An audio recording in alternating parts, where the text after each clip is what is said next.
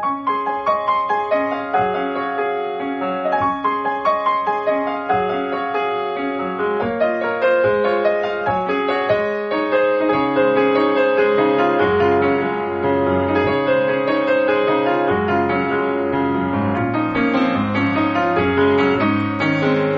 さんこんばんは、ミッチェルです。いかがお過ごしでしょうか？本日は6月の13日です。先日、えっ、と、日曜日ですね、9日の日に、浦安の、えー、浦安音楽村、今回は第8回目ということで、えー、チョアヘオもですね、ブースをまた構えさせていただきまして、えー、最初の方のね、お時間、私が MC を、はい、ラジオの方で皆さんにね、インタビュアーとして聞かせていただきました。チョアヘオファミリーも集まりまして、その日はね、あの全部のね、こう、ホール、3つのホールを使って、いろいろな音楽のジャンルで分けられていたんですけれども、我らがこのね、えー、チョアヘヨのパーソナリティ、まゆっちょこと、あませまゆさんもウクレレで登場されました。まあその時ちょっとね、インタビューをラジオの中ではさせてもらったんだけれども、まあ本当に改めてね、このね、浦安、いい街だなということをね、また感じました。今日はちょっとそのお話もしていきたいと思います。この番組は恋愛、夢、ご縁をテーマに不可能可能にするをモットーにいたしました。私がミッチェルがお話をしていくという番組です。今日もよろしくお願いします。この番組は、ジョアヒオ .com の協力のもと配信されています。さあ、では今週も始まります、ミッチェルのラブミッション。皆様、ウェルカム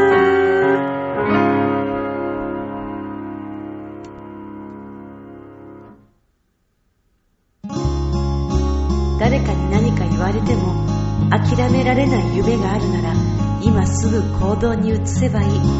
チョアヘオ .com を聞いているそこのあなたミッチェルと一緒にラブミッション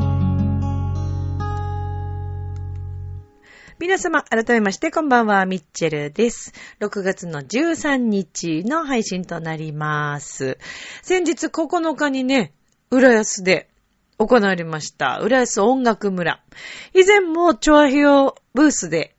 ラジオのね、えーっと、公開収録を、まあ、させていただいてるんですけれども、えー、今回ですね、前半の部分で、えー、インタビュアーとしてミッチェル担当させていただきました。ありがとうございました。本当にいろいろなグループの方々がね、えー、バンドだったり、コーラスだったり、うん、もう本当にいろんなジャンルの方々がいらっしゃいまして、えー、何組か皆さんにね、こうお話をさせていただいたんですけども、もうどこのね、グループの方も皆様すごい個性をしっかりと持ってらっしゃって、実際にね、ちょっとブースにいたので、残念ながら皆様の演奏を聞くことはできなかったんですけれども、ちなみにこのね、音楽村、まあ初めて知ったという方もいらっしゃるかもしれないのでご紹介すると、まあ浦安音楽村ということで、今回8回目を迎えるんですね。で、これは、新浦安にあります、えー、浦安市民プラザのウェーブ101で、まあ、ホールがそこ、中ホール、あ、えっ、と、大中小、大ホール、中ホール、小ホール全部あるんですけども、で、そのホールそれぞれで、いろんなジャンルに分かれて演奏が行われるというね。で、しかもこれ無料で皆さん見ることができるんですけれども、まあ、あの、本当にあの、市民の方だったりとかね、えー市民在住、在勤、在学かな？そう、それぞれの、えー方々がですね、まあ皆さん、こう、オーディション形式というか、あの、まあ審査を、に通った方々かな？が、その場所で、はい、演奏ができるというね。で、私もあの、司会、えー MC を担当させてもらって、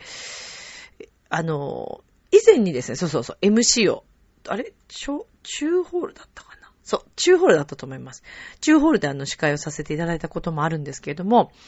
もうあの、この、浦安音楽村シリーズはですね、えー大中小に分かれてそれぞれ司会者がえー、チョアヘヨのパーソナリティでもある陽一郎くん。それからこの浦安のユースタイル、陽一郎くんと、それからシンガーソングライターのね、石岡正隆さん。うん。この方も、この浦安音楽村で司会をして。で、以前私も1回だったと思います。はい、担当させていただきましたけれども、今年も、えー、藤島匠くん。あ、ごめん。え？そうだね。藤島匠くんですね。もうね、そうなんですよ。浦安市音楽家の去年クリスマスでもご一緒しましたけど、藤島匠くんと藤原匠くんって二人いるんですよ。すごくないですか？藤原くんの方はテノール歌手で、藤島くんはシンガーソングライター。はい。ポップスとかね、ポピュラーの歌手なんですけど。そう。その藤島くんの方ですね。はい。が司会で。で、長編のこの最初の公開収録の頭にもですね、あの、3人の方に来てもらって、それぞれのね、こう、あの、ホールでの行われる催し物の特徴なんかも話してもらったりして。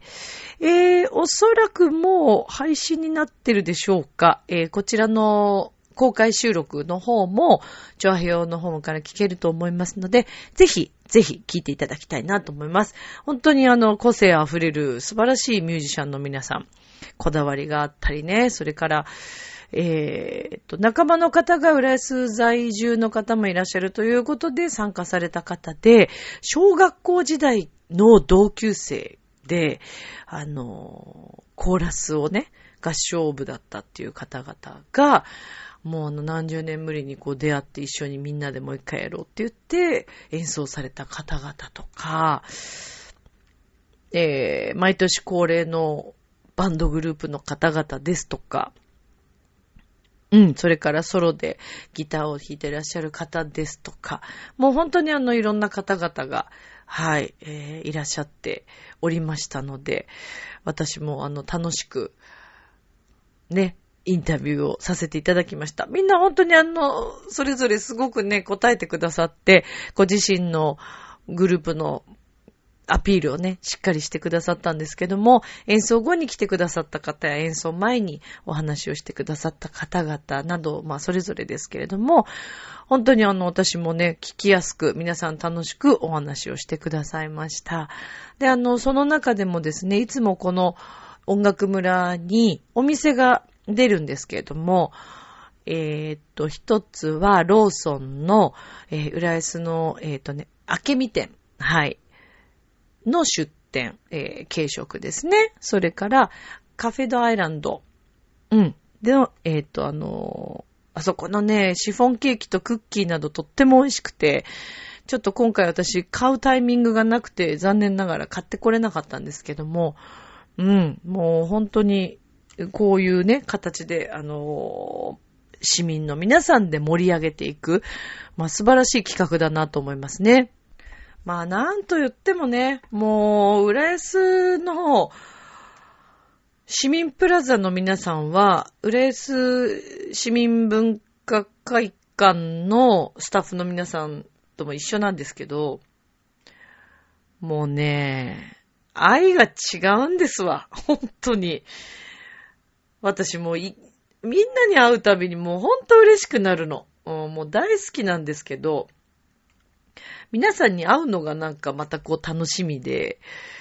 うーん、もう愛に溢れてますよ。本当に。浦安市ってやっぱりすごいなと思って。で、それこそインタビュー受けてくださった方もお話しされてましたけど、やっぱりね、こうちゃんとリハーサルからね、しっかり作り込んで、照明とかもしっかり、あの、やってくれてね。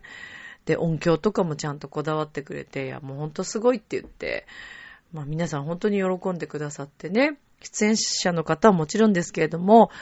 見に来てくださってる方々も本当に楽しめるイベントだと思います。まあ、今回8回目ということで、また来年以降もね、行われていくと思うので、ぜひぜひ、あの、知らなかったという方はまた来年足を運んでいただきたいですし、もしくはこのラジオを聞いててね、浦安市民の方だったり、えー、在勤在学の方、もし、えー、あ、自分が今度はね、出る側として、出演者として挑戦してみようという方は、ぜひね、この、浦安音楽村、あの、募集がかかった時に見てもらって、うん。もしかしたら、ね、このチョアヘヨのブースで私がインタビューをさせていただくこともあるかもしれませんし、私じゃなくてもね、チョアヘヨのファミリーの誰かが、えー、皆さんにインタビューすることもあると思うので、ぜひぜひ、皆さんね、またあの来年以降もチェックしていただきたいなと思います。そしてあの今年、あの、そうですね、ちょっと会場の方には行けなくって、演奏は聞けなかったんですけども、まゆっちょこと、あませまゆさんがウクレレとね、歌で登場したわけですけれども、まあおそらくどう考えても癒しの空間になったでしょうね。ね、マユッチョがあの声で、ウクレレを弾くという、もうそんなもうファンの人にとってはたまらない企画ですよ。まあ、それこそ会場にいらっしゃるね、来てくださってた方々もきっと、まゆっちょの声に皆さん癒されたんだろうなぁと思いながら、まあ、あの、始まる前にね、まゆっちょにもインタビューさせてもらったんですけども。で、えっ、ー、と、洋一郎くんもね、司会で、あのえっ、ー、と、洋一郎くんは、中ホールだったかな？はい。でね、司会をされて、で、あの、最初に来てくれましたけれどもね。まあでもこういった市民で、の皆さんでね、一緒に盛り上げていくイベントって、なかなかね、こういう企画をしっかり、えー、やる、まあ、ホール側もそうですけれども、市民の皆さんとここまで作り込むってね、なかなかそうそうないと思いますよ。うん。だからやっぱりすごいなと思って。何度もそれ言ってるけど。うん。まあそれだけ私は本当にあの、浦安の、あの、文化会館の皆さん、ね、え新高校者の皆さん本当によくしていただいて、まあ、なんか私にとっては癒しの場所というかね、だからみんなに会ってとっても嬉しいし、そして何よりもね、このチョアヘオファミリー、今回この収録で、えー、その場にいたのが、えー、っと、杉村局長と、ヨシオンと、まゆっちょでしょ？で、えー、っと、後半めぐみさん。えー、っと、それから、そうそう、前半一緒に少し、えー、っと、たくみさんと、はい、川崎たくみさんとちょっと司会させてもらって、えー、っと、それからそうですね。そうですね。はい。そんな形かな。で、まあ、幼稚郎くんがね、その最初来てくれてとかっていう感じだったんですけどね。だからこうやってあの、チョアフェアファミリーが、あの、集まるっていうね、そういう場にもなったっていうのもすごく嬉しいし、えー、今回私もこうやってインタビューさせていただいたのもとても嬉しかったですね。なんでしょうね、こう、やっぱり、あの、公開収録ってなると、まあ、立って見てくださってる方もいらっしゃりするわけですよね。で、その、ローソン明美店の出店されてる場所と、えー、カフェデアイランドさんがある場所とかにも全部このラジオが聞けるようになっているんですよ。だから、他のところでもちょっと聞けるようになってて、うん。で、なんか、みんながね、楽しく聞いてもらえたらいいなぁなんて思ってたんですけども、あの、後々ちょっと情報で、あの、すごい面白いって聞いてくださってた方々がいらっしゃったっていうことで、私もちょっとほっとしましたし、嬉しかったですし、えー、出演されたね、ミュージシャン、音楽家の方々のなんかその方のキャラクターがね、え、引き出せたのかななんて、うん、そうだったらいいなというふうに思っておりますけれども。まあでもとにかく皆さんほんと個性的でね、素晴らしいなと思いましたね。うん。ぜひぜひ来年以降もまたこの音楽村、はい、よろしくお願いいたします。で、えっ、ー、と、長平のラジオの方もね、ぜひ、あの、公開収録で撮った方もぜひぜひチェックしてみてください。よろしくお願いします。さて、えー、私はまあ、あの、相変わらず、そうですね、まあ、うん、結構まあ本当に毎日充実、充実しすぎているぐらい充実しているんですけども、まあ、あの、先日すごく、先日とか、まあ、昨日ですね、すごく嬉しいことというか、まあ、あの、私、ほら、両親がね、まあ、離婚してて、っていう話をしたと思うんですけども、で、あの、何年か前に、まあ、父を探し、えー、あなたが会いたい、あなたに会いたいみたいな番組のようにね、父とまあ再会したわけですけれども、で、まあ、その再会して、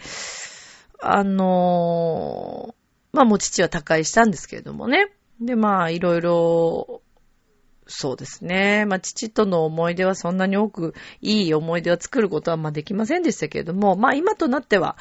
ね、すごくこう父のことに対しても分析できるようになったというか。で、まあその数年前から父方の、えー、兄弟、えー、お姉さんとか妹さんとかと、まあ熱海で一緒にね、コンサートさせてもらったりとか、もうこんな何十年も本当にちっちゃい頃から、あの、いなかったので、だからまあそこで縁が切れてたはずなんですけども、本当に受け入れてくれるね、もう本当最高の親戚なんですよ。父方の方が。だから私が本当にそこで探さなければ、まあ父のね、おばさんたちに会うこともなかったし、そうやって一緒に熱海でコンサートすることもなかったと思うんですけども、またさらにですね、えー、去年の私のこのカルメンをやった時のコンサートにも、まあ親戚が、おばさんたちがね、わざわざ来てくれたんですよ、熱海から。で、えー、それだけではなく、なんとですね、えー、そこで初めて会ったいとこもいたりとかして、で、その時初めて会った感じがしないぐらいすごいなんかしっくりきてたんですね。で、その後、まあ LINE ちょっとこう交換して、連絡をやりとりはしてたんですけど、で、会おう会おうと言いながら、なかなかまあちょっと私もタイミングがなくて、でもすごかったのが、おととい、あ、そうだそうだ、もう本当連絡したいなと思って、連絡しなきゃと思って、あの、いとこのね、その、一人に連絡したわけですよ。で、えっ、ー、と、他のいとこが、まあ、熱海から東京に時々来て仕事してるっていういとこもいたりとかして、うーん、で、なんかもしかしたら今週来週会おうねなんて話をしてたんだよ、なんていう話をそこでされたので、で、いつがいいってなったから、まあ、いくつか日程を出したんですね。で、おととい出したんだけど、次の日である昨日、も候補に一つ入れて、あの、連絡したんです。この人、この人って。そしたらですね、なんとなんと聞いてくれたら、その熱海から時々東京に来ているという、その、いとこも、来るってって、その次の日にね、来るってってなって、じゃあ急遽、もうその連絡取った次の日に、もう簡単に、じゃあ会いましょうっていう、あの、セッティングができちゃったぐらい日程がすぐに決まっちゃって、あ、これも本当に縁だなと思ったんですけど、まああの、初めて会ういとこもそこに来る感じだったし、えー、その、去年のコンサートの時、ちらっと会ってお話しして、まあ、LINE 交換、いく、いくつかこう LINE でね、やり取りしたぐらいではあったんだけれども、その一人のご家族も一緒にそこでじゃあ会いましょうってなって、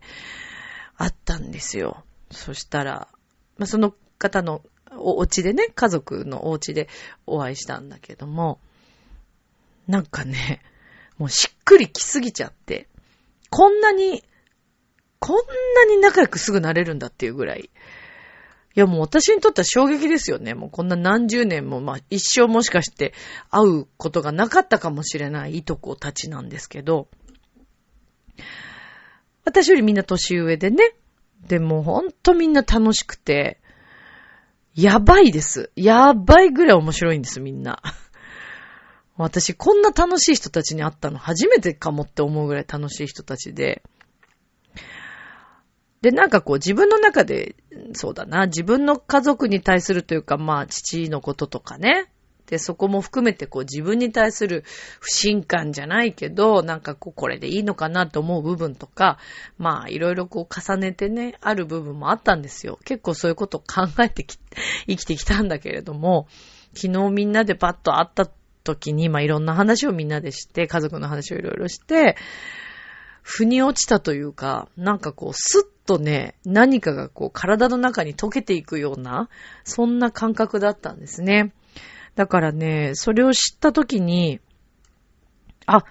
そうか、いいのか、これで私ってすごい思えたり、あ、この家系すごい面白いんだなとか、うん、やっぱぶっ飛んでんだな、うちの家系はとかねって思えたりとかね。だからこうなんか自分の本当の仲間じゃないけれども、本当の、まあもちろん母とかね、あの祖母とかいますし、えー、家族はもちろんいるんですけども、どうやらやっぱりなんかね、父方の血がすごく私は濃いようで、だからね、なんかすごいフィット感というか、ああってすごく思えたんですよね。うん、いや、不思議なもんでね、これがね。ああ、なので、いや、人生ってわからないなというか、不思議だなって本当に思いました。まあ、私自身がね、あの時父に会おうと思わなければ、まあ、こういう縁には繋がらなかったと思うし、私の中で何かこう、父のことが許せなかったりとかね。うん、なんかそういうのがあったら、まあおそらく会うことはなかったよね。でもそれでも会ってみて、うーん、まあや、まあ良かったなっていう気持ちは本当にしてますけどもね。いやーでも本当に人生何が起こるかわからないなっていうのを感じましたね。うーん。で、結局ね、昨日、まあ夜会って、まあちょっと買い出しというか、まあ買って、あの、みんなでこう、お家で会ったりとかして、もう一瞬のうちになんか、打ち解けて、もうほんと笑い止まんなくて、で、気づいたら、まあ、次の日もあるしと思って、私帰るつもりでいたんですけども、気づいたら夜中2時だったんですよ。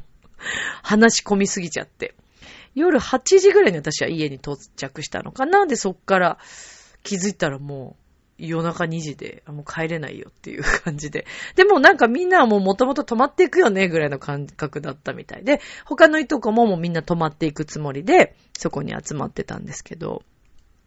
うん、幸いね、ちょっと、あの、すごくね、お部屋もいろいろあったりとかして、なんかもう、ホテル仕様ですかって感じで泊めてもらって、本当に助かったというか、うん、いや、すごい楽しいうちだなぁと思って、なんかもう感激したし、あ自分の家系というか自分のな体の中にはこういう感覚の血が巡られて、巡ってるんだなっていうのを、うん、感じたというかね。まあだから血は争えないねっていう話もまあしてたんですけど、会ってなくてもね、こうやって繋がってるっていうのはこういうことなのかななんて、うん、思ったりしましたね。まあ、かけがえのない、やっぱりね、血の繋がってる家族っていうのは、やっぱりすごくそういう縁があるんだと思うし、まあ、うちはね、そのまあ、両親離婚しているけれども、うん、なんかこうやって繋がれるって不思議だなと思って。でもなんかね、幸いうちの母も、その父方の兄弟とか、みんないとことか、すごくいい人たちだっていうのはいつも話聞いてたから、なんかちっちゃい頃からその、あ、そっか、いとことかみんないるんだなとか、あの、大人になってからもね、あ、いとこみんないい人なんだな、兄弟、向こうの兄弟いい人なんだなとか、向こうのおじいちゃんおばあちゃんもいい人だったんだなとか、そういうのすごい聞いてたので、うん、なんかね、ねえ、不思議ですよね。いや、だからこれもまた縁なのかなっていうことを改めて感じさせてもらいましたね。まあもしかするとね、この、んラブミ聞いてくれてるリスナーさんの中にも、こう、家族のこととか、なんかわだかまりがあったり、えー、両親に会ったことないっていう方もいると思うんだよね。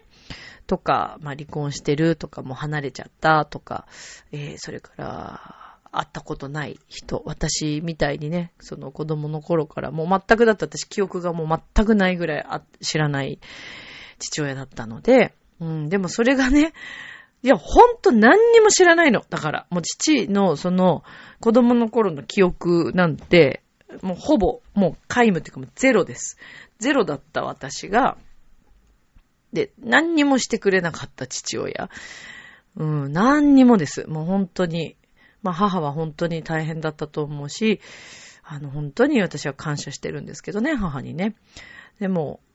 それでも母はね、止めることなく、あなたが会いたいんだったら、まあ、会ってみればっていう、探してみればって感じだったので、うん、全然別にそこには、あの、会っちゃダメとかはなく。でも、思うんですけど、まあ、例えばね、例えばだよ、まあ、あの、リスナーさんの中でね、会ってみたいなって、親に会ったことなくて会ってみたいなと思ってて、えー、どちらかの一緒にいる、まあ、お父様なり、お母様なりに、会う価値がないよとか、まあ、会っちゃダメだよとか、もし言われてたとして、でもそれを会う会わない決めるのは、本人なんですよね。それはだから夫婦間の問題であって、うまくいかなかったことは夫婦間の問題であって、子供には関係ないので、で、意外と、まあ私はいろんなことを知りたかったというか、まあ自分の中の、うん、なんかこうね、いつも背負ってる部分というか、なんかうまくいかない部分が、なんとなく父のことが関係しているっていうのをすごくまあ自分でも感じてたし、ある方からもそれを、そうですね、教えてもらったんだよね。うん、そういうのってあるんじゃないのって言って。だからまあそこから探そうと思ったけど、決めるのは自分だから、で、例えばね、どうしようもないお父さんだから会ってもしょうがないよなんて言われたとしても、自分の目で見ないとわかんないんですよね、それってね。で、まあ確かにそうでした。私は、まあ母から聞いてる通りの父親だったし、私の認識してる通りの父親だったんですけど、なんかね、それを、をも見たことで、話したことで受け入れられたというか、で、受け入れただけでなく、まあ、ちょっと一悶着あったんですけど、それが逆に自分の中での、まあ、唯一の父との思い出、うん、になって、えー、その時は、うわーって思ったこともすごいいっぱいありましたけど、今となってはもう何のことやら、もう笑いでしかないっていうかね、うん、本当に私にネタをまた一つ残してくれたなっていうぐらいの感覚なんですよね。うん。だから何もしてくれなかったから自分の親じゃないっていうのは絶対違うと私は思ってて、だって私たが、ね、私たちがここにいるっていうことは、お父さんがいて、お母さんがいる、おじいちゃんがいて、おばあちゃんがいる、その、またひいおじいちゃん、おばあちゃんがいてとかってね、どんどんこう繋がってるわけで、私一人の力ではもちろんここにいることはできないわけで。って考えたら、どんな親であれ、やっぱり受け入れてみるっていうのはすごく必要なことなんじゃないかなと私は思いますね。うん。それでいいかどうかっていうか、まあそこからは自分で考えていくことだから、それがいい悪いとかではなく、うーん、やっぱ親を知るっていうことは。で、知りようがないよって思うかもしれませんけど、私も知りようがなかったです、正直。だって誰も住んでるとこもわかんないし、わかんなかったから。でもたまたま今ってね、すごく便利でインターネットというものがあり、えー、たまたま何かでこう検索していくうちに、ちょっと絞れてきて、でもそこにはいなくて、でもその後一人で聞き込みして、その近所の人に。すごいよね。もう自分でもほんと笑っちゃうけど、まあ、よく聞き込みしたなと思って。うん、でもそれでも結局、まあ、そうですね。今のこういうね、父はもういないけれども、そういう兄弟、父の兄弟の皆さん、おじ、おばさんたちとか、いとこにこうやって会えるとは思ってなかったし、いとことはね、私多分これからもすごくいい、あの、関係性が築いていけるんだろうなっていう感じがしてます。で、なんかこのみんなといると、自分を受け入れる、もっと受け入れられるように昨日一日でそうなったっていうか、うん。不思議だなと思いますね。まあでもおそらく本当にね、そういう出会いとか縁っていうのは何か意味があって、まあきっと会うことになったんだと思うし、まあ私自身も自分でいろんなね、そういう本読んだり、いろんなこう、そうだな、まあ好きなんでね、そういう精神世界が。うん、だからその中の延長上というかまあ、その結果今につながったような気もしているので、どんな風に生きていきたいか、どういう人に出会っていきたいか、自分の親のことも知りたいとかっていうことであれば、どんどん積極的に自分の思い描いた、こうしていきたいというのを貫くってすごく大切だと思います。明日もスマイルでラブミッション今日もありがとう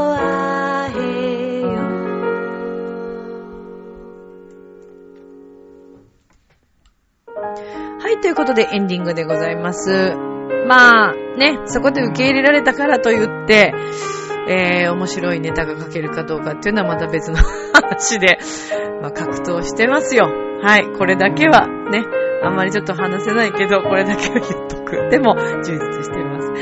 えーと、今週の日曜日16日ですね、サンシャインはい、池袋のサンシャインの風水の広場で、えー、山の楽器山のミュージックサロンのゴスペルイベントがございます。ミッチェルこちらで司会をさせていただきます。それから6月の28日、吉本 NSC 新喜劇、どうやら出るみたいですよ。ミッチェルっていう人が。なので、ぜひ皆さんよかったら遊びに来てください。それでは今宵も良い目を、明日も楽しい一日を。ありがとうバイバーイ